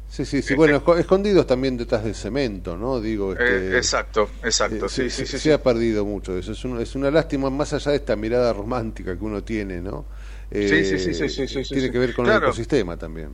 Tiene que ver con el ecosistema porque a su vez son alimentos de otras especies. Exacto. O sea, esto es un proceso, y además se sufre mucho lo que son las especies exóticas. Hemos hablado bastante en espacios aquí donde al no tener un depredador natural, también se producen quiebres, claro, en estas cadenas. Por eso hablaba del efecto mariposa, ¿no? Exacto. Así que bueno, terminás por perder el equilibrio, ¿no? De alguna manera. Exactamente, el equilibrio que están tan frágil por otra parte. Exacto. Eso por un lado. Pero bueno, vamos a una buena noticia que tiene que ver con el trabajo de las universidades en el país, tanto la Universidad de Cuyo, la Universidad Nacional de Tucumán o la de Quilmes. Se está trabajando en procesos de construcción alternativa. Ya hemos hablado en algún momento, siempre aparecen algunas posibilidades. Nos habías contado hace mucho algo con el café, si no recuerdo. Exactamente. En este caso es con los residuos de la caña de azúcar, por eso viene de Tucumán la cosa. Claro. Y lo ha tomado el CONICET y lo ha tomado también la Universidad de Quilmes. La idea sería una especie de encofrado de madera con los residuos de la chala, lo que sea la caña de azúcar. Eso obviamente con todo un proceso. Se hacen paneles y se construyen muy rápido viviendas que tienen que ver, conservan muy bien la humedad y también aíslan del calor. Y se está trabajando en la posibilidad de hacer premoldeados, una especie de prefabricado, porque ahora lo que se hace es construcción in situ, en el lugar, claro, que es más fácil y más rápido. Claro. Esto lo está tomando, digamos, la investigación siempre parte de las universidades, a partir de ahí a veces hay apoyo del CONICET, y también lo que están esperando es si esto después se puede trasladar al mercado, ¿no? Sí, que sea algo comercial. Claro, cuán viable puede ser, ¿no? Pero resulta por lo menos interesante buscar una alternativa al duro cemento, ¿no? Y que seguramente puede generar muchas cuestiones. La vivienda siempre es fundamental, ¿no? Y con los problemas que tiene la Argentina en cuanto a vivienda, ¿no? Siempre estamos hablando por eso no estamos hablando de cosas extrañas, sino tenemos problemas de alquileres, problemas de falta de viviendas. Sería una enorme solución, ¿eh? Así que siempre surgen estas propuestas, así como en plásticos reciclados, siempre hay otro tipo de propuestas. ¿De esto se está estudiando la viabilidad o ya es algo concreto? No, ya se está trabajando, ya hay ejemplos de viviendas. Mira. Y hay que ver si se puede hacer en escala, ¿no? Claro. Hay una cosa, el insumo sí o sí es residuo de la caña de azúcar, no es que estás quitando caña de azúcar. Lo que puede llegar a competir con residuos, es fantástico. Claro.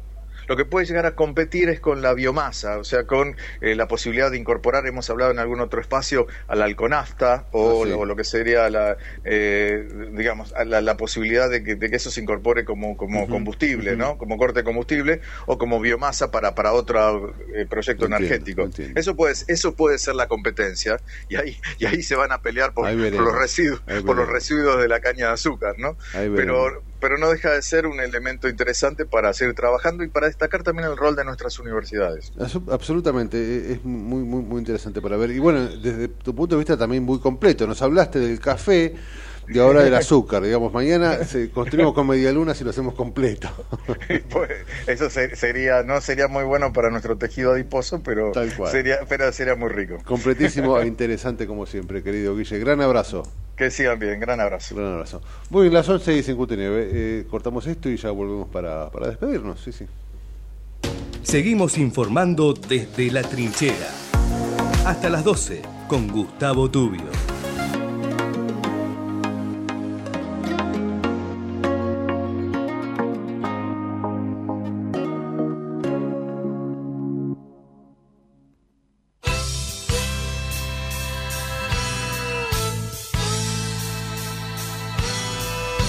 Faltan segundos para las 12 del mediodía. Le agradezco, querido Matute, como siempre, el enorme profesionalismo y la compañía. Por favor, es un enorme placer hacer radio con usted. Lo mismo con el amigo Javi, es un enorme placer confiar y tener la tranquilidad de estar ahí en sus manos. Así que nada, mañana seguramente en 22 horitas estamos de vuelta para informarnos, entretenernos y tratar también de entender este bendito país que se acerca una hora crucial.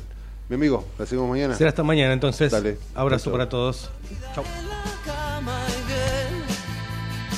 Voy a ver quién pasa en la ventana.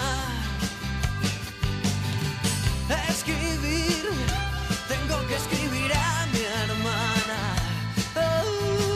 Y comprar azúcar que se acabó ayer. Pasear al perro en la mañana, pero no creo que me volveré a la cama.